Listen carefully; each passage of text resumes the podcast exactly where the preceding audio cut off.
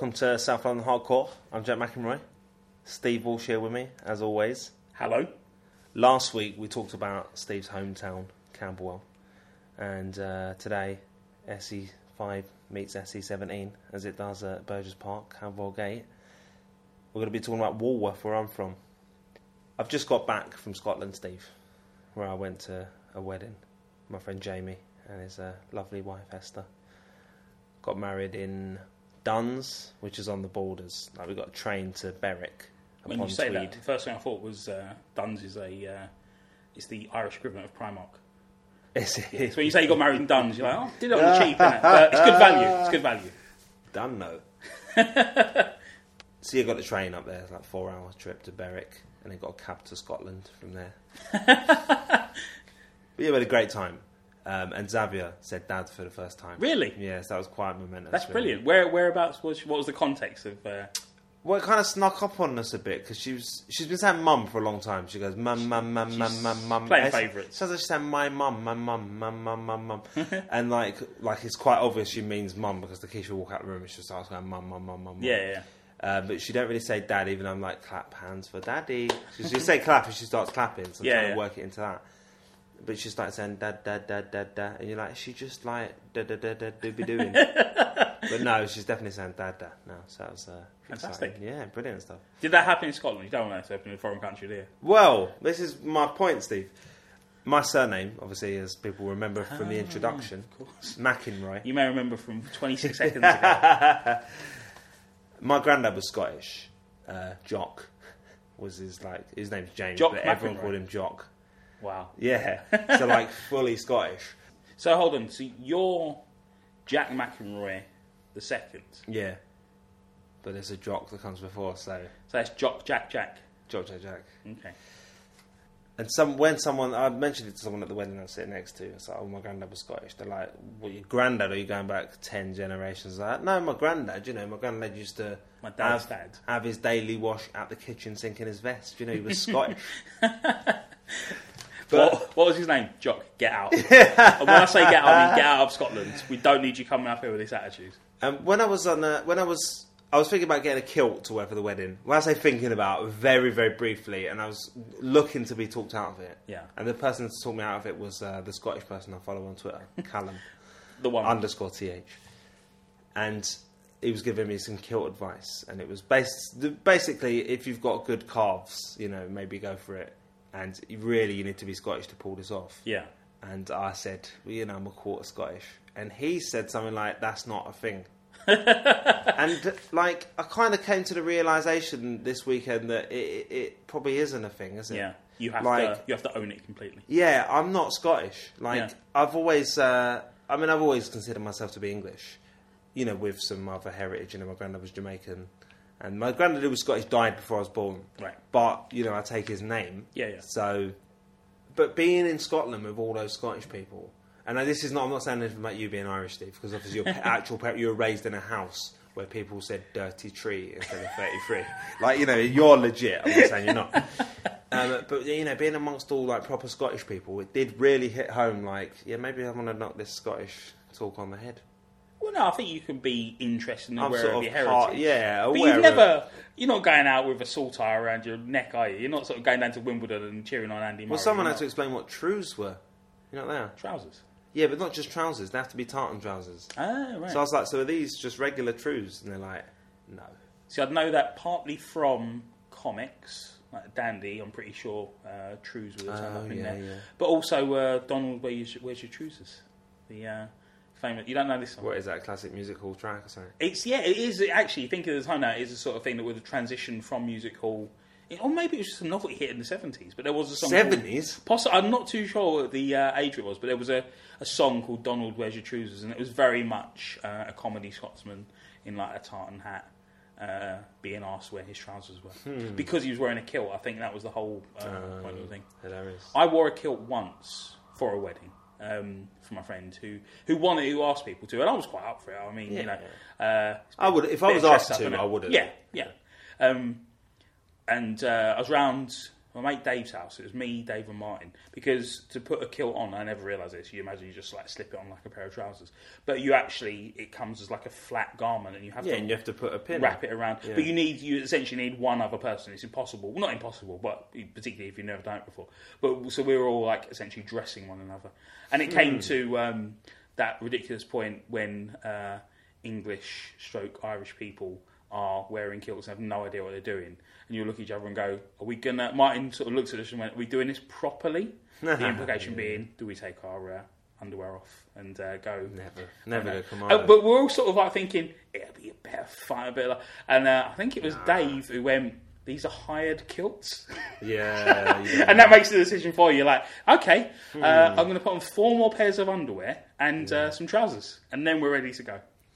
English. It's remarkable though because like, we were walking through uh, sort of Crystal Palace. Uh, it was um, at uh, what's the school that Bridget Minamore went to? Virgo Fidelis. Virgo, it was a Virgo Fidelis church. So we were like walking through, and uh, the amount of uh, attention you just got from. Uh, well, no, just women sort of they feel obliged to wave at you. They're just sort of waving and hi, It's like you're on a morning. kind of novelty double You decker just bus. become like public property at that Mm. point. And I know how Kanye feels. Nah, English blood, Scottish skirt. but fittingly today, we, well, every week we talk we talk about South London. Yeah. So, and that's what I am. I'm a South Londoner. Yeah. And even more so, today we're talking about Walworth, and that is my home. That is Absolutely. my roots. Yeah, yeah. my natty roots. We're on Facebook, facebook.com slash South London Hardcore. We don't spam your timeline. You just get the links to the episodes and the good stuff that Steve puts up on the site. Yeah, so do like us and like suggest it to your friends. On Twitter at SLHC, Instagram at SLHC as well. SouthLondonHardcore.com. The only time you'll get anything on Facebook that isn't a link to the show or related products uh, happened this week, and it's not a regular occurrence. But uh, I just put a, a link out to our um, Amazon link, which people can add to their bookmarks instead of the Amazon that they're going out, which is just you know a pointless Amazon link. Get Yeah. one that kicks a bit of money back Yeah. to us. If you're going to buy something off Amazon, use SouthLondonHardcore.com first. And then... Someone bought some hedge cutters. Did they? Yeah, there's. Uh, So please- we've got. That please- we've got listeners in. Um, who own land. Yeah. um, yeah, please, uh, can I make a personal plea? A different plea to us usually sort of going, can we have some money to help pay for the hosting? Give us your That- money. That's all well and good. Please change the, your Amazon link to our Amazon link so we can see, well, not what you bought, because it doesn't give us the names, but just what people are buying. Mm. So we can sort of go, who has bought? People are buying clothes. They're buying, as I say, hedge cutters. You get to see the films and the People books are using the uh, most popular shopping website on uh, the internet buy clothes and uh, gardening. But it was, uh, yeah, it's, it's really interesting to sort of see. Uh, and, you know, if you do want us to put um, a name to the purchase and give you a shout on the show, we're happy to do that. So we're talking about Walworth today, Steve. It's a place that is, I'm not going to say insignificant because I'm sure you'll find some reasons, or we both will, why it is significant. But Just quickly, you were born there. no, you weren't actually. Of I course, no, born there, exactly. You were raised There's- there. no it's the hospital. land that made you. That's significance right there. Yes, so personally, but it's not a place people. If people live sort of a couple of miles north of the river, they're not going to have heard of it unless sort of there was a reason to go through. But do you know what I mean? I know what you mean it's because not it's on the not. map. It's not. If you think of places in South London that that people do know the names of, it's Brixton, it's Peckham. Yeah. because they they're the ones that get referenced on television. Yeah, and places with tube stations. yeah. Or even Elephant and Castle. That was what we talked about in the first episode of South London Hardcore. Yeah. I mean, I used to people used to say whereabouts are you from, and I, a lot of the time I would say Elephant and Castle, Right. just because it was even though it was we were I don't know over a mile away or whatever, it was just an easier answer and it was more or less right. But I've, I've, I did take to saying Walworth partly because people, the face people would make me say Elephant and Castle, I mean, and that and it wasn't accurate, you know. Yeah, but yeah, I mean, Elephant Castle is a sort of name like Cockfosters, isn't it? If you read that name, you never forget there's a place called that, just because it's such an odd name, isn't it? No need to bring the tone down, is there? Is there Steve? For that kind of filth. As established last week, the name Walworth comes from Welsh farm. Yeah, it ties into what we were talking about. One of the potential names for Camberwell being uh, the place of Britons, Celts, um, you know, Camber, coming from possibly the same uh, roots as Cymru, the Welsh word for Wales. So there's, you know, the idea of this, and as we talked about last week, this this Celtic uh, enclave in South London, which, as you say, with your Scottish roots, however spurious, and my uh, Irish roots, however genuine, uh, you know, but it, it, it's nice to sort of feel uh, that there's there's this thread Tradition, that runs yeah. through history of uh, this is where the Celts go to hang out in South So, London. are we both Celts then, Steve? You and I? Yeah. Well, uh, I'm going to say something now, which I'm pretty sure is historically accurate because it's going to get us in so much trouble with Scottish people if I'm wrong. Um, Scot- I'll- Scotch people. I've always been given to understand, and you've got to understand this is me coming from uh, an Irish background, that Scottish people were essentially Irish people that had moved over to the, the northern part of the British Isles. So it, the, the Scots were an Irish tribe. Right. So Scotland was this land of these Irish people who- to the top, and then you had other Britons. Because obviously Britain's a catch-all term, but there were tribes uh, across the country had very distinct uh, identities. So yeah, uh, Scots, Irish, and Welsh would be what you'd consider Celts. But you know, as we talked about last week, Celt at one point would have referred to everyone in Britain until you got the waves of Anglo Saxons and Vikings and you know Normans. Bloody Africans there as well. Don't do Louis' voice for that. But yeah, um, Walworth, uh, the, the Welsh farm, the sort of closest translation that people have made. And again, similar to Camberwell, far enough away from the Thames that it's not going to be marshy, far enough away from the hills that it's not going to be difficult to tend the land. You've got the hills and the valley irrigating land, so it would be natural land to farm on. And that leads to the land being left open until you get the Walworth Road, a Roman road that's built right down the centre of it, essentially, isn't it? The Walworth Road, as a Roman road, is another example as well of how the land itself changes as you go into Walworth, closer to the river, in the borough, and even up to the Elephant Castle. You've got, we've still got today, Newington Causeway, a causeway built up of stones across the the marshland. So it's not a road in a recognisable sense. It's not really till you get to the other side of what we think of the Elephant Castle today, the head of the Walworth Road, that the land is firm enough for them to pave it as a road. We've talked about Walworth uh, plenty of times on the show before, so we will refer back to previous episodes without going over the same ground. We've been we've been criticised for being war centric at times. Have we? Yeah, and our response to that, of course, is to do an episode on Walworth. I mean, don't don't think that you people get to decide what this show is. You know, episode 31 was we talked about East Street, and episode 52 we talked about Charlie Chaplin, who was one of the greatest film directors, stars, writers, composers of all time, the most famous man in the world at one point, and uh, was born in East Street. It was my local high street, and as London high streets have changed over you know the last 10 15 years like Walworth Road has changed and you know we'll talk about things that have come and gone.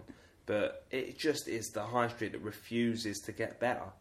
Like you take any like high street in say zone 2 I mean Walworth Road starts in zone 1 Yeah, like it's well, it's the border at Elephant and Castle. But you take any high street in zone one, two, probably even three, and com- compared to Walworth Road, like the the stuff that's there, well, there's nothing in Walworth Road, is there? No, there's nothing, Steve. We'll come to what there is, but it is a thing where you sort of go, do we need two Tesco's? and it's just that at some point that we're going to have a franchise coffee place. And like you cannot make the arguments against that. Obviously, Starbucks don't pay any taxes, and that's bad. But I do think having at least one, like either a Nero, Costa, or a Starbucks, is an indication that of improvement in the area. Right? The, you know, but what the thing is, like, I'm sure you give me a counter argument, Steve. Um, I would argue that in lieu of Starbucks, Nero, and I'm not a big, as you know, I'm not a big coffee fan. You've got places, and this is you know, it's not on the Walworth Road, but you've got the Electric Elephant Cafe in West Walworth, which is, I would say, uh, I enjoyed going there much more than I would enjoy going to a franchise coffee house. Yeah, And I think it, it gives you, and it is, it's still, Walworth isn't at a point yet that people are creating wonderful independent shops. It's not quite at that, that point yet. But I'd rather have the potential for that than a Starbucks. I know you've Yeah, been about the- the I- I was but I think there's other indicators that a Starbucks yeah. I was going to talk well. a bit more about the Electric Elephant Cafe um, when we, got to get to it. Yeah. yeah. But I just think that's an example of what Yeah. I'd rather see in lieu of. But with with franchise coffee shops, yeah, like if I want uh, a frappuccino, say, which I'd say is the kind of great culinary advancement of the last decade. Like if I wa- if I want to just like grab one, yeah, there's nowhere to in Walworth Road. Like there's nowhere to like there are li- very limited places to get like a kind of range of coffees. There's a lot of talk against chains. Like people always kind of like you always get their signs up like the Traders Association is against uh, a new Sainsbury's. When generally, I think certainly in terms of supermarkets, um, mul- multitudes more people are benefiting from a new Sainsbury's um, being created than they're losing out. Sort of the seven people with the local businesses that are fleecing everybody as it is. You know what I mean? Like, well, I'm supposed to go to the sweet shop to buy like ve- fresh vegetables. Yeah, yeah. Like, it's ridiculous. At ten o'clock at night, if I want to go and buy some baby food, like they have they got Ella's Kitchen, the salmon one? I'm going to guess no. They haven't. Okay. It's difficult. They do. It was a rhetorical question about uh, looking at the Walworth Roads, and it brings me to mind at this point because of what you're saying about you know what's not there in terms of businesses and, and places to go. I found that I was drawn to the places that are there but have gone. If that makes sense, it's a. I, I was just thinking about, and uh, you know, I, I go through the Walworth Road every day on the bus. So I was like thinking about and looking across it, and what struck me most of all was, as I say, these the ghosts that are there. You've got these places that are physically there, and they remind you of you know good things and bad things, but that i i in all true respects they've gone. You know, the the most significant one possibly. Um, fads. uh, John Smith House. Yeah, The fact that you know, you know, as I say, thinking about it and looking at it, it's still there. It's called John Smith House. It was the Labour Party headquarters until 1997, where, with the ascension of, of Blair to power and a Labour government, it, it's it's almost like they physically turned their back on the working class. Yeah, went and over to Road, Millbank, and, and they? went, Went the over. Mm. to the seat of power. They they literally turned their back on us and went to the place of power. And the fact that it's still called John Smith House, named after the, the, the Labour leader that would have held firm to social principles, you know, who knows, maybe wouldn't have got elected. It's hard to sort of say how centrist you would have needed to go to become electable at that point. The Conservatives were in a shambles. But I just thought it was really sad that you've got this place there that is a symbol of the political classes leaving South London and you know not. Go- I mean, the irony as well. Just doing a bit more research. Uh, next door to John Smith House, and it's probably a, a hangover um, from fit. the Confederation of Shipbuilding and Engineering Unions. Yeah. Which would have made I sense. read that, but It would, but it would have made sense for a union. yeah, well, Labour is unions, isn't it? Well, it was. This is Yeah. the thing. It would have made sense for, for a union headquarters to open up next to Labour Party headquarters. But it's almost like 1997, Labour went, we're going to leave uh, the working classes and unions behind. We're going to go into the city of political power and just pretty much sell ourselves out. It is unimaginable for it to. Well, it's not unimaginable, unimaginable for it to be the Labour Party headquarters. It's unimaginable for it to be New Labour headquarters, and that is, Yeah. of course, what uh, what, What they happened. created. But I said to a couple of people today that uh, was going to talk, be talking about Walworth, and I used the word insignificant to describe Walworth.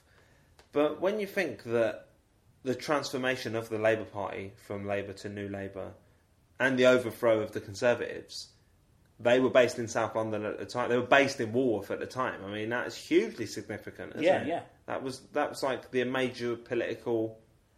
But it does it does feel like uh, the local working class kid, kid that's done good.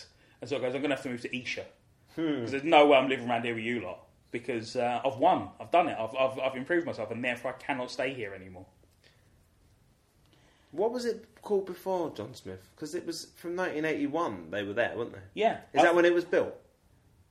No, I think it's older than that. But um, yeah, I, I I don't think it had. Yeah, it wouldn't Didn't necessarily have a name. No, it What, would like just be sort of uh, 22 Walworth Road, or whatever it is? 144 to 152 Walworth Road. Yeah, but you yeah, just Labour Party headquarters. Um, a little further down the Walworth Roads, you've got the Heygate Estate, which is you know there. You were on the Heygate recently, Steve, weren't you? I was I was with uh, the boys from Your Days Are Numbered with uh, some copies of the magazine that we were going to uh, bill post onto uh, garage doors and pillars and walls, and then just take some photographs, just using the estate itself as this wonderful backdrop and a really sort of complementary uh, canvas to work on with the images from the magazine. So we went down there with copies of the magazine, tore the covers off, and they had the old pot of paste. It was very, uh, uh, you know, really exciting to do, just because it felt very old-fashioned and very the sort of thing you'd see someone doing a, a film from the forties, just sort of like pasting up things. Um, at one point, we had a security guard go past us with a dog, and we were like, "Is this this is fine, isn't it? It's slated for destruction. They're not going to be too." And he just sort of waved us and said morning and carried on. And I was like, "Why are they paying big?" And uh, apparently, they're worried about people moving back in. That's their biggest. Yeah. I mean, yeah, you can. It's, you can understand. the thing is, if you're going to take a decade to knock an estate down, like it's a joke, isn't it? The yeah, situation. at a time when there's a desperate need for social. Yeah, like a probably don't need to knock it down. I mean, I've never really been inside, but by the sound of it, it wasn't that bad, and or bad even at all. And B, if you've decided to knock it down, like that's one thing, but you can't get through it. Like you end up getting. St- I've come through um, uh, Portland Street and then into is it Brandon Street, and then you get st- you get stuck. Yeah. and like I've had to climb over bits before where like, I've not really wanted to. yeah, Like, just at least knock it through so people can get through, man. How hard is it to knock a building down? I mean, I'm no demolitionist, but you know what I mean? Yeah, Like, just well- get it done. yeah. This is the thing. The will isn't there, is it? Episode 12, episode 21, we talked about Charles Babbage, who was a pioneer of computing in a way, Yeah. and Mark Faraday, who was a pioneer of electricity, electromagnetism. And they've both got plaques up that side, haven't they? Yeah, on Larcom Street. So you'll have to go back to episode 21 if you want to hear about our trip to Science Museum, our search for Charles Babbage's brain. And then most recently, um, we've had the Cuming Museum and the library next door lost to the Walworth Road. But again, not destroyed, not removed, Mm, Not just anyway. Gutted and fenced off and blocked off, similarly to the way the Heygate is there but entirely inaccessible. Yeah, the big fire we talked about on episode 66. And it seems like it's going to be four years is Yeah, what- it's until it's reopened. Yeah.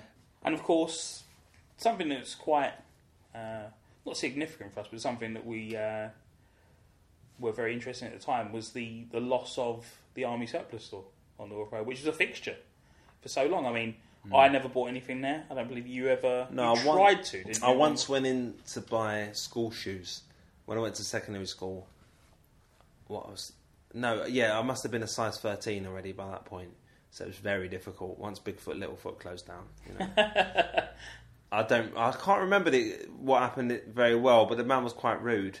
But it was a kind of strange looking man with a big nose when he and big ears, and like you'd have the same stuff in the windows every day. He'd come out with his uh, shop hook, whatever it's called, where you have like a long stick with Shop a hook hook. on the That's what it was. and put up the Someone same. bought one on Amazon the other day. I was like, What's that? I had to Google it. I was like, that's what it is. uh, uh, putting up like the same Fred Perry shirts with like like dust that stained with dust and like white like I don't know army shorts and stuff and like when it went out of business recently. I don't know I don't know how it was staying in business. Yeah. they must someone they must have owned the lease outright. The army wouldn't have still been paying for it not in this day and age would they?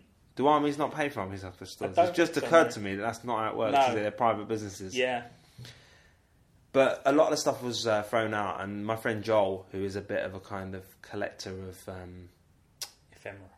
yeah, ephemera, he's got like loads of like tube signs and stuff, and various like Southwark Council signs and that. He took some stuff home that had been like sort of dumped outside, and there was included a sleeping bag that had rust stains on it.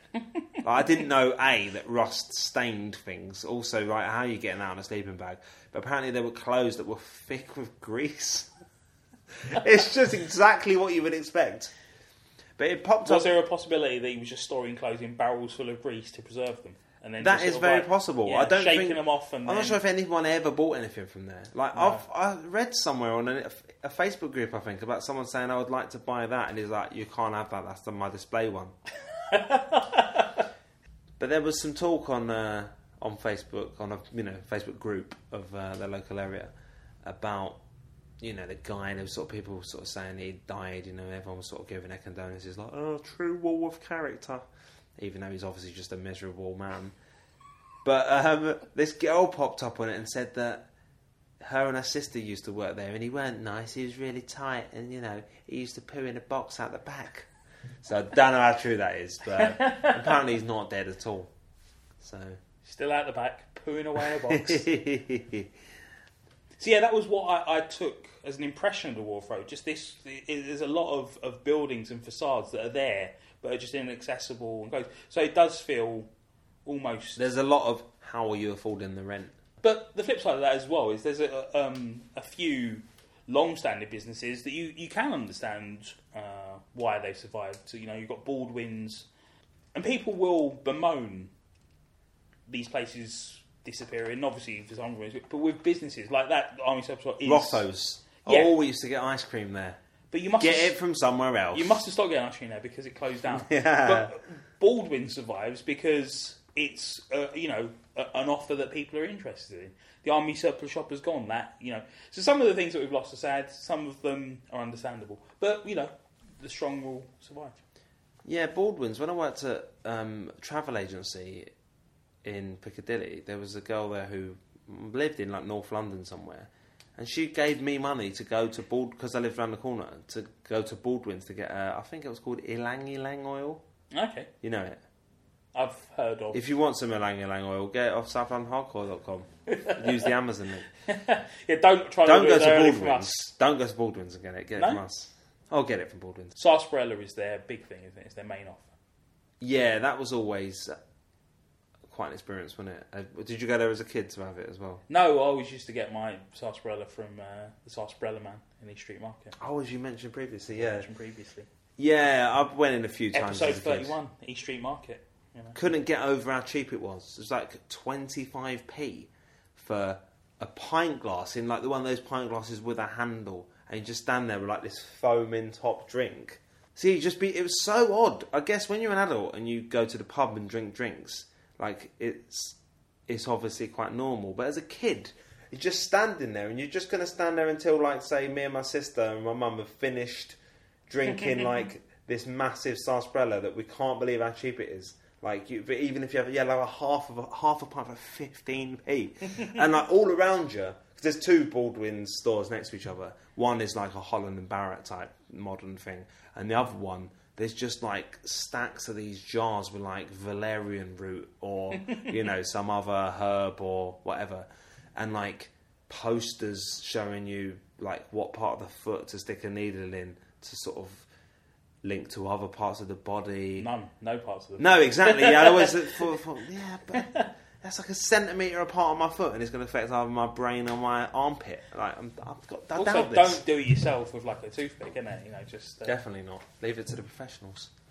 But yeah, it's very, uh, very odd shop to go into. Like the, like the smell as well, like all those herbs and stuff. Louis once told me, Steve, that you uh, used to work in Ollie Food Centre, and I believed him. he didn't. Though, I did he? didn't work in Ollie Food Centre. No. Right. I've never worked on the Walworth Road actually. No, if you could work right in any shop in Walworth Road at any point in history, what would you have gone for? A1 stores, Yeah, records, isn't it? yeah. I bought a few tapes. There's and never been a bookshop on the Wharf Yeah, Road? there was um, one of those like the Book Shack type shops. Okay, I'll have That that. was up When by was that? Kindercare. Um, you know Kindercare, the, tw- the toy shop. It was a couple down from that where the Bride shop is now, Oh, okay. and they I bought uh, the NME book of uh, hit albums from there once, so it wasn't a great deal of reading material. no, they probably had some classics to be fair. Yeah, probably go A1 stores. After that, maybe just a charity shop. Yeah, Louis used to work in one, didn't He he? did, didn't he? Yeah. I Yeah, can I, actually, can I change my answer to I want to work in the charity shop that Louis works in? While when Louis there, works in the charity shop. That'd be brilliant. I once stole from. I mean, uh, you know, I did some Steve as a kid. Steve, I, I did. I went through this phase when I was like twelve or 13. 13 With Robin Banks. of yeah, took down the uh, Barclays and the Midland Bank in the early nineties. no, I um, I did a little bit of shoplifting, you know, as kids do. Mostly from the Desh News on the corner of Joraskin Street. An and independently uh, owned. Yeah, once that got, they, you could win a pair of Predators uh, Okay. from if you bought Snickers or stole it. the rules weren't exactly clear, were they? I took four, Steve. I didn't win. Um, and Candyland as well. You know that's still going. I once, Despite I sort of accidentally, semi-accidentally stole a Spurs monthly. Right. Um, I had it under my arm. I had it under my arm, yeah, and I was buying something, and the guy goes uh, 50p, right, rather than two pound fifty because I had this two pound magazine under my arm. Yeah, yeah. Uh, when I got to the door, I realised, and obviously just kept going. And then my mum sort of grilled me and was like, "Where did you get that two pound from?" And I was just like, I just came out and told her, and I got in like quite a lot of trouble. My mum took it back to the shop and gave them the two pound. She was crying. I think it was such a horrible scene. I just need to clarify one thing there. I was young, yeah. No, no. She returned the magazine and paid the two pounds. I think uh, It's like a just the- gesture to you to punish. No, you I think that she probably took the magazine off me and uh, and she paid the two pounds. She didn't give. Them, I don't think she actually gave the magazine back, sorry, Okay. because we I was marched there from the bus stop. I, I was going to say, did you have to go as well? Explain yourself. Yeah, it was. I was just in the shop. We were all crying. I think it was a terrible, terrible scene. Similarly to my request to work in the same charity shop as Louis when Louis was working in the charity shop, can I not work in that newsagent's when you're there with your mum and everyone's crying? That sounds Yeah. horrible. But no, I also stole from. Um, you know, as, you don't realise how spoiled you were as a kid. I think. Absolutely, yeah. Right. Ridiculous. When I was, uh, I guess I was about 14, right?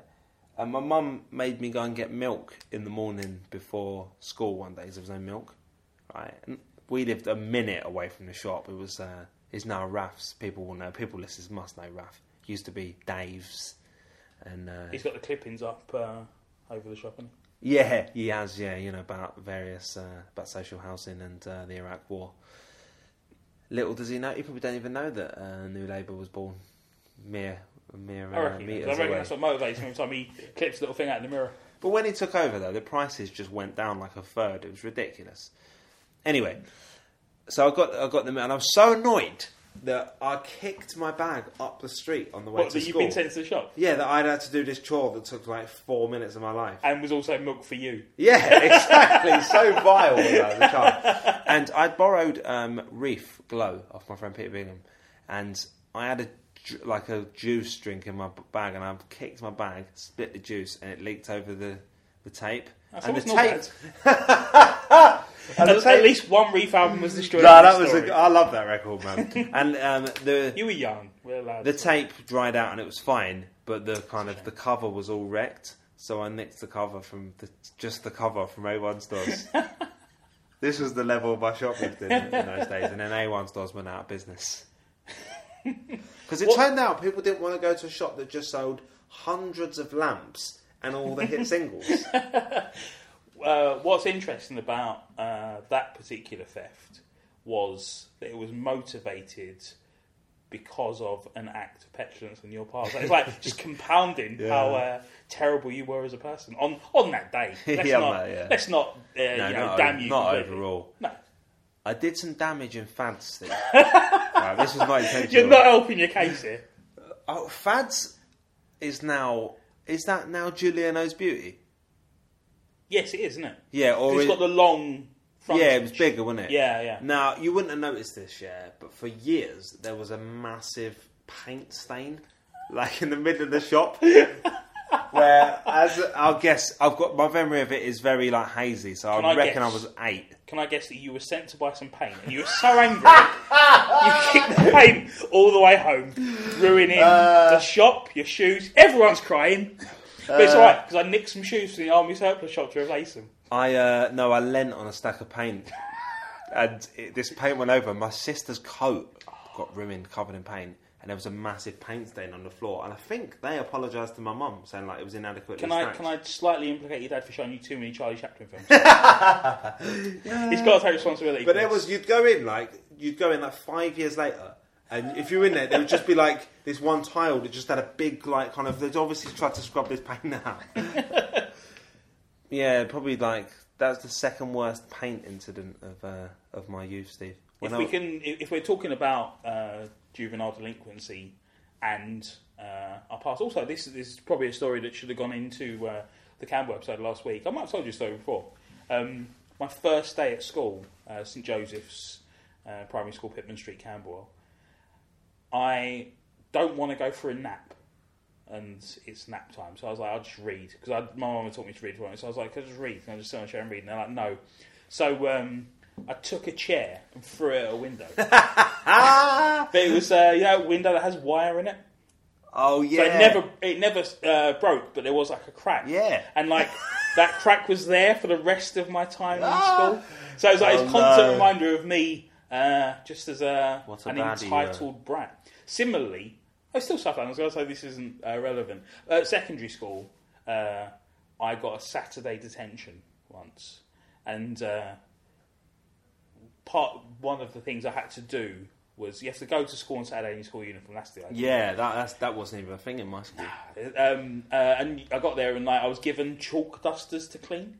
Showing my age here. Yeah, did you before- bang them together I did. to make a cloud of chalk, and then you Yeah. had an asthma attack? I did, and then I realised uh, this is going all over me. So I just started bashing them against the wall. so uh, I, and I was quite enjoying it because I was like making patterns and stuff. So I'm just like bashing this thing against the wall. And uh, the teacher comes and goes, "What are you doing?" I was like, "Cleaning the chalk things." And I'm like, "Look at the wall." And I was like, "It's chalk. The rain will have it."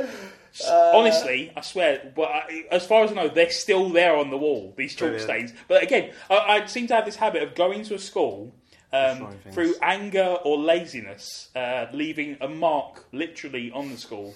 Um, yeah, remarkable behaviour. We were awful, weren't we? Look at us now. We're fine. oddly enough, my worst ever paint incident was on Pitman Street. I was around Really? the corner from the church I went to. Um, like, it's just a back, insignificant back street, apart from having your school on it. and like, you know, occasionally the people, people just it's one of those bits where people just dump rubbish. Like Yeah. Once, like I threw a brick through a TV that was there. That was great fun. It had this like. Like this kind of explosion. Once set fire to a mattress. Well, I sort of was involved in setting fire to a mattress there. And you then, a mattress. yeah, and then one other time, I don't know why, but I put my foot through a tin of paint, right. and I was like, "Mum, I've," and like, my mum weren't happy. It's wrecked the pair of shoes, like Yeah, covered in like white gloss. What were we up to, Steve, as youngsters? But this is it's just curiosity, isn't it? I mean, Mm. um, something I never got involved in, as far as I can remember. Um, again, uh, my primary school, uh, St Joe's. I don't know if they've still got it, but there was a, a playground on the roof. Did you know this? Oh, you, told you mentioned this on the episode with Louis, I think. Oh, I did. I, so I probably talked about dashing conkers Yeah, into the Into uh, the secondary school, Yeah, yeah. to uh, Michael Ramsey next door. Yeah, I'm surprised, Steve, you didn't go for Kennedy's. of course. Yeah, but is the frontage? It is, isn't it? It's still Kennedy's. I Yeah. don't know what's gone on there because I don't know if it's like falling to pieces at the back, but for some reason it's just never. Kennedy's closed down like ten years ago. Didn't Yeah, it? no one's Nothing's moved in. What a lovely sa- sausage they dished up. when I said to Lakeisha Wood in an episode about War, she said I oh to mention the Marks and Spencers, and I said like why? She was like, well, what is it doing there? It is remarkable. I mean, your point earlier, and it is a valid point about companies not moving and investing in the area. It's not just that there's a Marks and Spencers there, which is usually seen as a, uh, you know, or traditionally seen as, you know, relative affluence for an area. It's a huge Marks and Spencers, and it's beautiful. Beautiful. But the actual structure, the actual Yeah. architecture of it, is like a lot of marble on the front. Yeah, there is, there- yeah, it- yeah. It's it's not just. It is yeah, massive, yeah. it- It's huge and, and really nice. I mean, you know, My nan does all her shopping there so it's kind of disclosed. my mum uh, loved it when she was in London. But it was very much uh, you go to uh, Marx's for your treat stuff. There's a fairly new supermarket, Steve, up the other end by the Dragon Castle. Oh, The, the, uh, the Oriental supermarket. Yeah. Are they allowed to call it that? That is what it's called, isn't it? Yeah. Yeah, the Oriental supermarket. Yeah. Yeah, because I mean, it's they do Vietnamese street food, and then quotation marks here. But it's an extraordinary supermarket. I think you'd get a kick out of it, Steve. There's like freezers, and you pull out a twenty quid uh, bag of like just like a hundred crabs. Probably not a hundred, but you know what I mean. Just like Sack of crabs, twenty quid. yeah, done. but it's just That's breakfast for next week sorted. loads of different iced coffees there. I'm saying you can't get a frappuccino. Go there. Hu- honey crab crisps. And this is my point. I'd rather have something Yeah. like that open up than a Starbucks. I'd rather have, if I'm going to get an iced coffee, get a Vietnamese iced ATP coffee. as well for like a can of That's iced coffee. Like remarkable, it's isn't it's it? very reasonably priced. I went to the Vietnamese street food bit, and you know, they do bubble tea. You know, it's all the rage now. Yeah. There's Which a I- few dotted around here. I in don't Soho. really like. Apparently, you can get one that's not tapioca. That's uh, less disgusting. It doesn't look appealing to me as a I, drink. got, I thought I'd get a coffee and a pastry. So I said to the guy, uh, "Would you do coffee?" He goes, "Oh, we do Vietnamese coffee." So I'm like, "What's what's the difference?" He's like, "It's made with condensed milk instead of milk." That was disgusting. and um, like, it's a pastry. I was like, What's in that pastry? You need to go the next time and go, can I have a black Vietnamese coffee, please? Should I should know. Yeah. And some uh, milk, please. Can I have a Vietnamese Americano? so I said, I said, uh, what's in that pastry? He goes, chicken liver. So I was like, yeah, I love, I'll have one of those. It was so vile, Steve. but I don't think that should put people off going there. The fact that everything else was horrible. The iced coffee was nice. The can of iced coffee. That was from the supermarket bit, though. Oh, right, the street foods, yeah. Mm. I'm not a big fan of street They street got food. stationery in there as well. It's Really? Like, it's, yeah, it's a great supermarket, man. Okay. Now I'm curious. Across the road from that, where the petrol station used to be and has been vacant for a long time, is a load of containers stacked up where there's apparently going to be a box park, which uh, you're looking at me confused, Steve. Yeah. There's one in Shoreditch by by uh, Shoreditch High Street Station, where you've got like all these containers full of like I don't want to use the word hip. Do you know what I mean? Happening. Brand brands and stuff, you know, Right. like like shops, you know, little Okay. shops, like a, like a, sort of like a department store or like a kind of mall, but Built out of containers. yeah, That sounds great. yeah. So. I re- hopefully that might lift things up a bit. Yeah, you'd imagine. I mean, so. it's only temporary. I mean, but the, the, the It needs concern people is- to move in and Yeah, well, this is the problem. Who's going to move in? It's going to be when the Heygate's not done. It's going to be a load of uh, rich people. Suddenly, the prices have gone up at the Vietnamese street market. Nah. Uh, you're paying, uh, you know, four quid for a can of uh, iced coffee. But no, that's the concern, isn't it? That things, you know, yeah, but it's what, such a what densely we want. populated area that like there's a lot of poor people that need serving as well. no, absolutely. When I say poor, and what you we know, want is a general rise in standards for the Mm. area, just so there's nice things for everyone. But my fear is it's just going to jump four levels. Do you know what I mean? It's gonna. It's not going to be. Yeah, but what? But what's that going to be? They're going to open Paul the Patisserie. You mean? Yeah. Great. there was a Woolworths um, where Argos now is when I was a kid, and that closed down. There was a Kwik Save, which was quite a miserable supermarket. Yeah, it's one of the worst ones. No frills. Yeah. Like they had white packets with black writing. They really pioneered the uh, economy range, didn't they?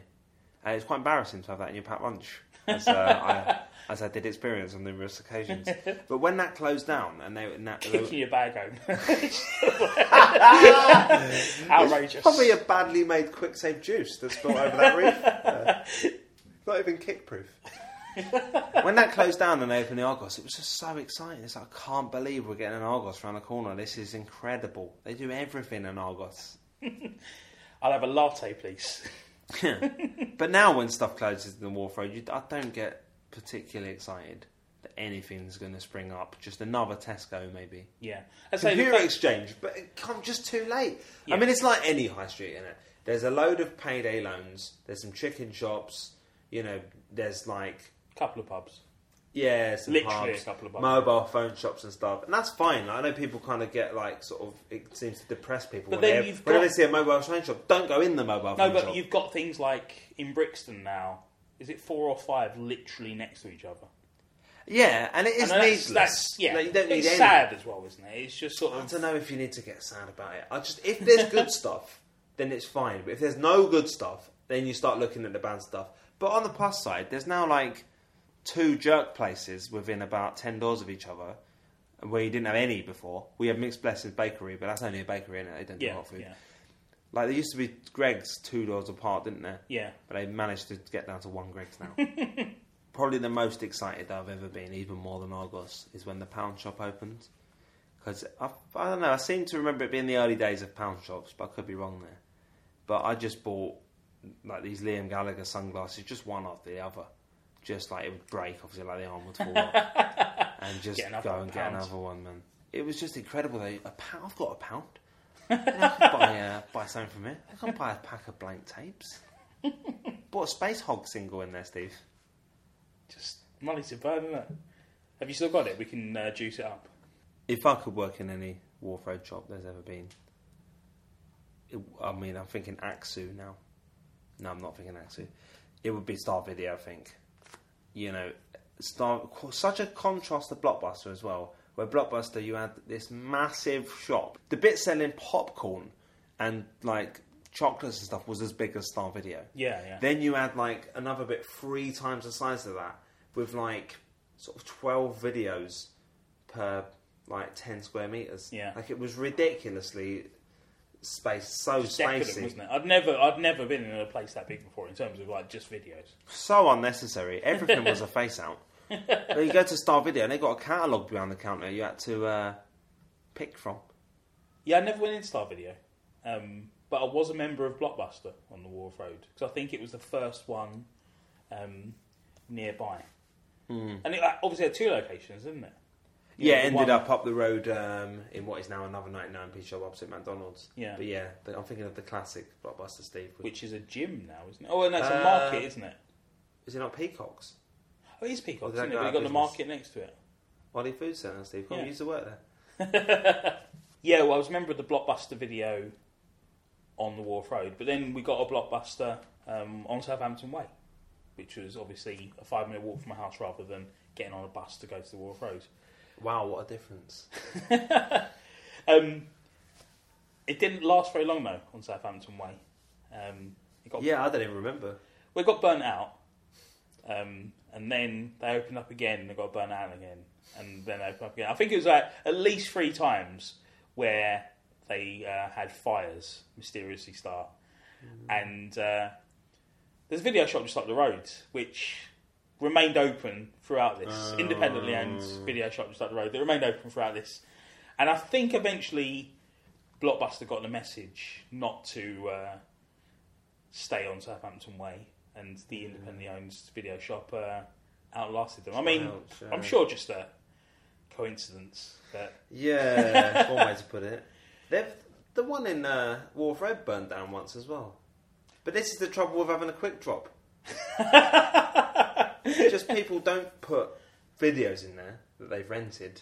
They put cigarettes in there and stuff. Before we get off the Walworth Road, Steve, can I just quickly recommend a couple of uh, places to eat? absolutely.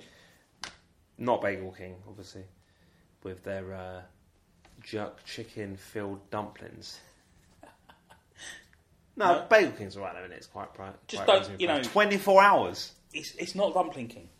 Don't go there for if they're telling you they're the king of bagels. Don't go in there and go. I'll have a dumpling. You're going away from their speciality. No bagel, no bagel, no bagel, no bagel, no bagel. La Luna is nice.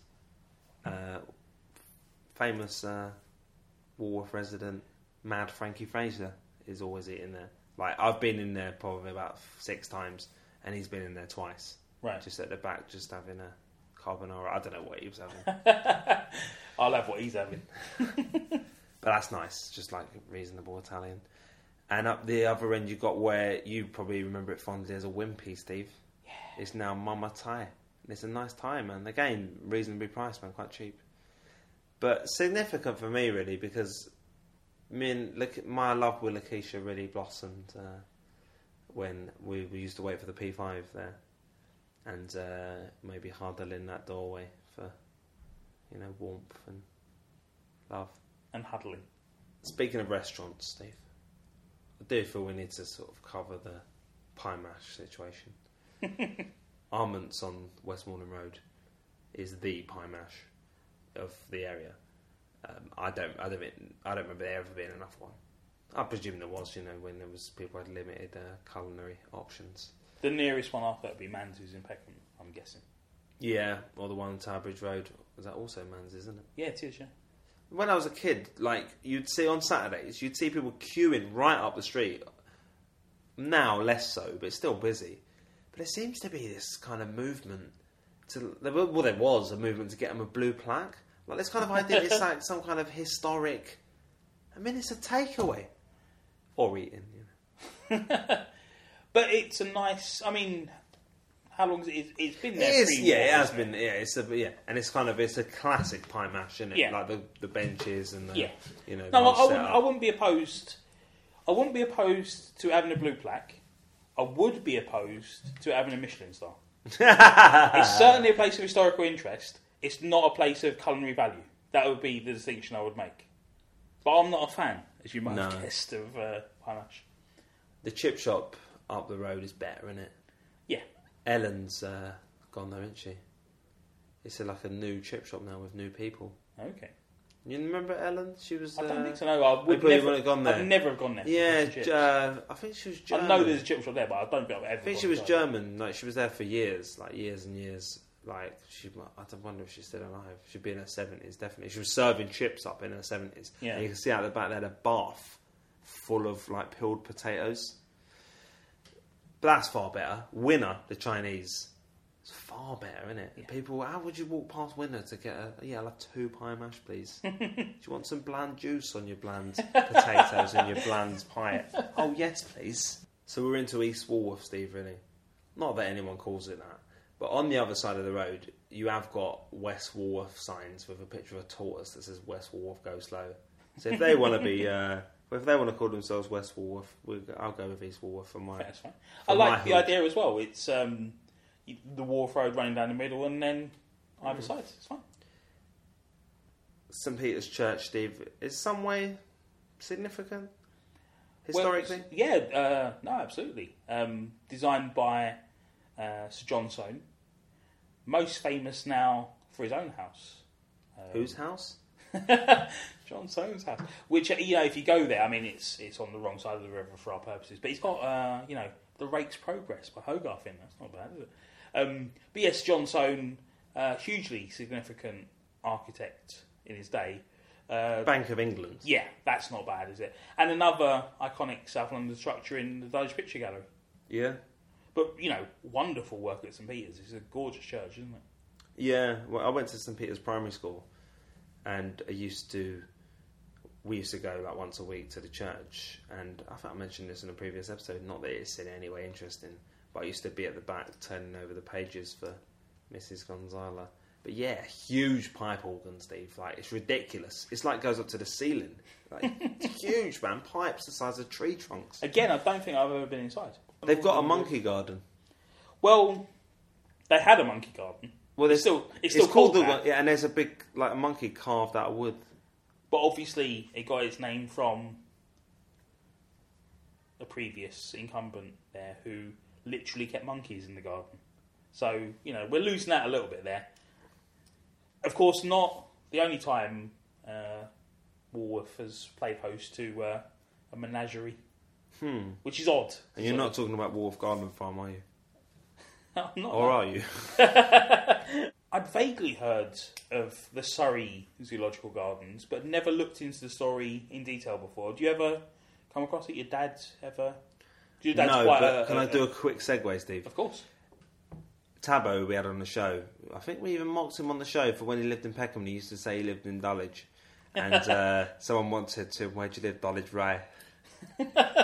he now lives in Croydon, and when we were at this wedding uh, yesterday, this girl said, "Where do you live?" and he said, "Sorry." And in a way, yeah, obviously dating back to a time when Surrey would refer to uh, huge swathes of South London. Uh, the Surrey Zoological Gardens were opened in 1831 by a man called Edward Cross, who'd previously ran a menagerie on called the Exeter Exchange, which is on the Strand. Um, had a bit of an incident with an elephant called uh, Chunee, who became increasingly bad tempered, probably had some sort of brain disorder, you'd imagine, from sort of reading about the reports, but became, um, yeah, uh, remarkably bad tempered and difficult. Also had an infected tusk. It, you know, this is at a time when the animal's conditions are not uh, ideal. Um, and there's fears that, you know, for the, the safety of the keepers and the public as well, as a, a concern that Chunee could uh, break out and uh, just go on a rampage. So um, Edward Cross uh, gets some soldiers who come along and uh, execute his elephant. They just shoot it with muskets until it's dead. He sells the skeleton, uh, the skin. So he's just looking to sell it then. Well, he basically, yeah, just. Uh, but there's huge outcry about the fact that the elephant's been allowed to get into this state Never forget. and his, you know, uh, essentially execution and exploitation of uh, the creature's corpse. Um, so, you know, people stop going to the exchange. So he relocates to um, just uh, sort of top of the Walworth Road, edging onto Elephant Castle. Um, Is that where the name comes from? it isn't, but if you check uh, episode two, you can find out why the Oh, yeah, I said episode one. I You did, I? didn't you? Yeah. It's fine. Up the, I'm up the elephant around the castle. Yeah, isn't yeah, we did talk about Elephant Castle in the first episode. Um, yeah, he's he doesn't have any elephants in the new one. He's sort of learned his lesson. He's just got lions, tigers, a rhino, and some giraffes. Um, he's got exotic trees and plants and these beautiful pavilions. So he, he basically just takes this open plot of land, and this goes back to what we were talking about earlier about the open space around Walworth, where it was farmland. It becomes common ground and uh, parkland. So you get things like grazing for travellers, which leads to the development of a market along the Walworth Road that then moves on to East Street. You get land that opens up that allows for Burgess Park to be developed. And as I say, along this side, you've got space for him to build this huge pavilion to house his uh, exotic animals. People lose interest in the animals, and I think you know the whole idea of welfare starts to emerge as well. So eventually, it's phased out, and also there's a uh, you know in vogue at this time is is the idea of the pleasure gardens. So to compete with the local pleasure gardens that we've talked about previously, in, Yeah, only uh, up the road, really. yeah, Vauxhall. Um, they open up um, Surrey Gardens. Um, they specialise in reenacting epic events. So there's this huge reenactment of the eruption of Mount Vesuvius, uh, the Great Fire of London. Um, just these huge spectacles. You, you've got the space. You get, you know, it, easy enough to pay people a few pennies and just charge people a few shillings, and suddenly um, you're rolling in it. That is sort of capped off by the opening of the Crystal Palace in 1851, which does sort of obliterate all other uh, attractions in terms of drawing the crowds. Um, they try to redevelop it into a music hall. Um, yeah, Can you because try and go one episode, Steve, without missing a musical. Oh well, if they stop opening them, um, but again, it, again, it's a transition. That, you know, people aren't going to pleasure gardens anymore. The, the, the you know the fashion is for music halls, so that's what opens up. Um, that lasts about five years, and then uh, there's a fire, which you can probably file Was there a... in the same se- section as uh, Yeah. various video shop related fires in South London across the years. Recently, I went to the Pullens Yards Open Day. It's three yards, Iliffe Pullens, and whatever the other one's called. You had a great time, didn't you? Yeah, it's really good. Um, load of open studios. I'm not sure what the kind of criteria is to have a studio there, but it does seem like. I mean, they're all creative. Yeah, yeah. It's a bit of a throwback to the arts and crafts era, which I Yeah, believe was an era. Was I think it? so. Yeah, yeah. but yeah, it was good. There seemed to be a real kind of community spirit there. I saw Joe, local celebrity Joe Cornish, who directed Attack the Block and uh, is half of Adam and Joe. And I can't remember her name in real life, but she played Dobby in Peep Show. So it's like two celebrities within minutes of each other in West Walworth. I was quite shocked. And then settled down to the Electric Elephant calf for what turned out to be the best pasty I'd ever had. This uh, chicken curry pasty. It was Little did you know that you were going to sit down for the greatest pasty you've ever. I had no idea. And this was when I had only one hand working, so I'm trying to eat this pasty with like sort of my wrist and hold a coffee with the other. Not a Vietnamese coffee. We went back there, didn't we, Steve, for a kind of a show meeting, didn't we? we did. And that was also delicious, wasn't it? Did a little shout out on Twitter, and uh, Mike Leader um, complained that it's on the wrong side of Walworth. He's a he's all uh, East Walworth boy, Mm. and would have to travel all the way to I West was. West Walworth to enjoy. But since then, has gone to the uh, Electric Elephant Cafe and was blown away. Um, big fan of their homemade ice cream. Oh, I had the homemade ice cream. We went on Father's Day, um, Mila, Keisha, and Xavier. My first Father's Day, Steve. And we had a fry up and um, homemade ice cream afterwards. And it was, it was just out of this world. Yeah. Really, really great, man.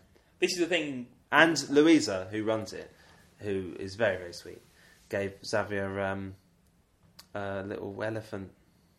Like Like, a- kind of like Indian looking. I'm not sure where exactly it was from, but it was like a little gift for Brass. no, like like uh, like fabric Oh, okay. and stuff. Yeah. Yeah, you can't give a baby a, a brass elephant and just like bash themselves in the head with it. but if you go to any of these places we recommend, do mention that we sent you there. Yeah?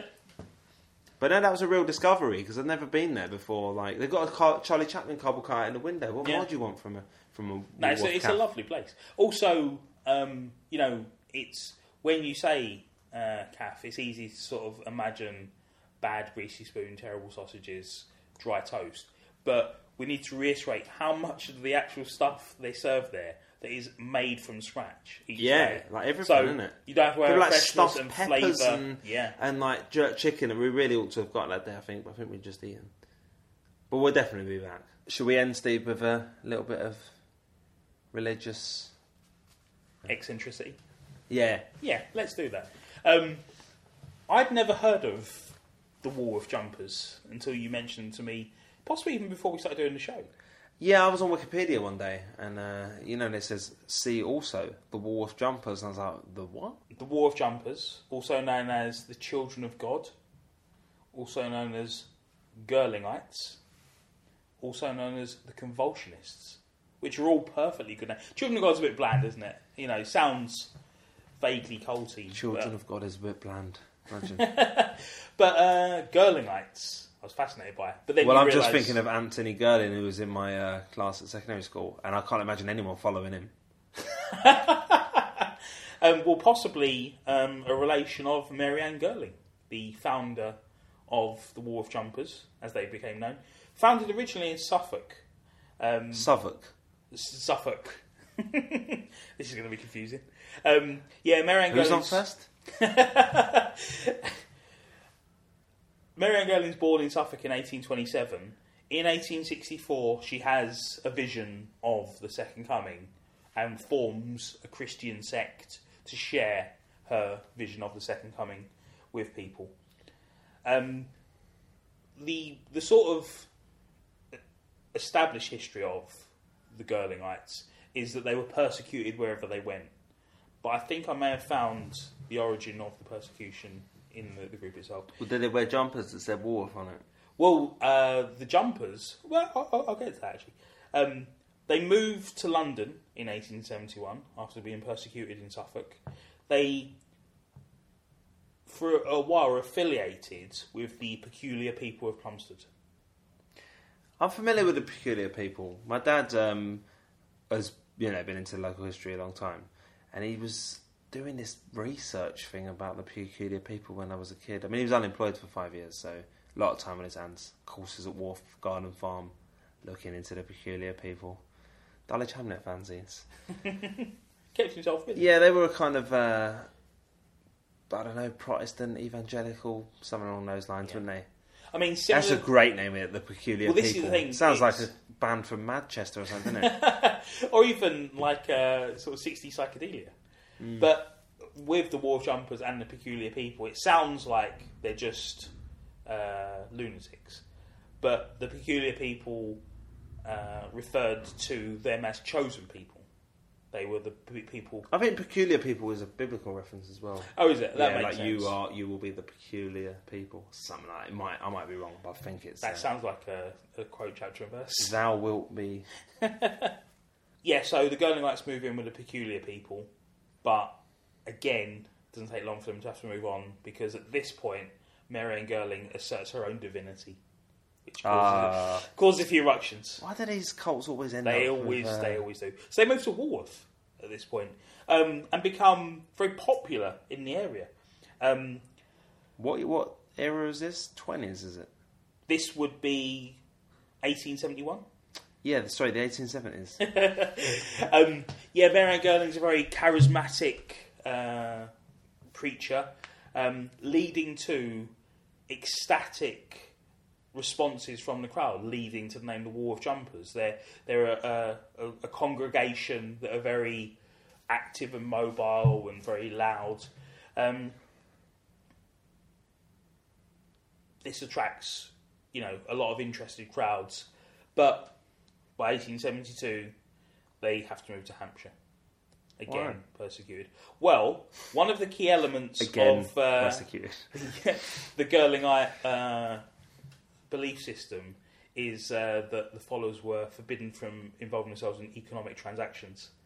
So Right. essentially, they'd move into a place, and when people came to claim that, to uh, pay the rent, they go, "Oh, we can't." God said. Oh, yeah. So you can imagine them sort of in Suffolk, sort of, you know, living there, and then people were like, you know, that food that we Yeah. sent round. Yeah, well, we can't. I'd love. Listen, I'd love to pay it. I want to, but God said I can't. I did try that in the Dash News, but similar consequences.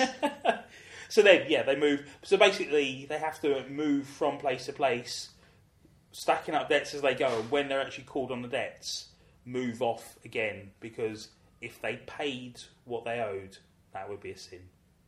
So, speaking of ecstatic responses from crowd, Steve, you can get us on Twitter at SLHC, and uh, you can leave a comment on iTunes if you've uh, got the time or the login details. Thanks for listening. See you next week. Bye.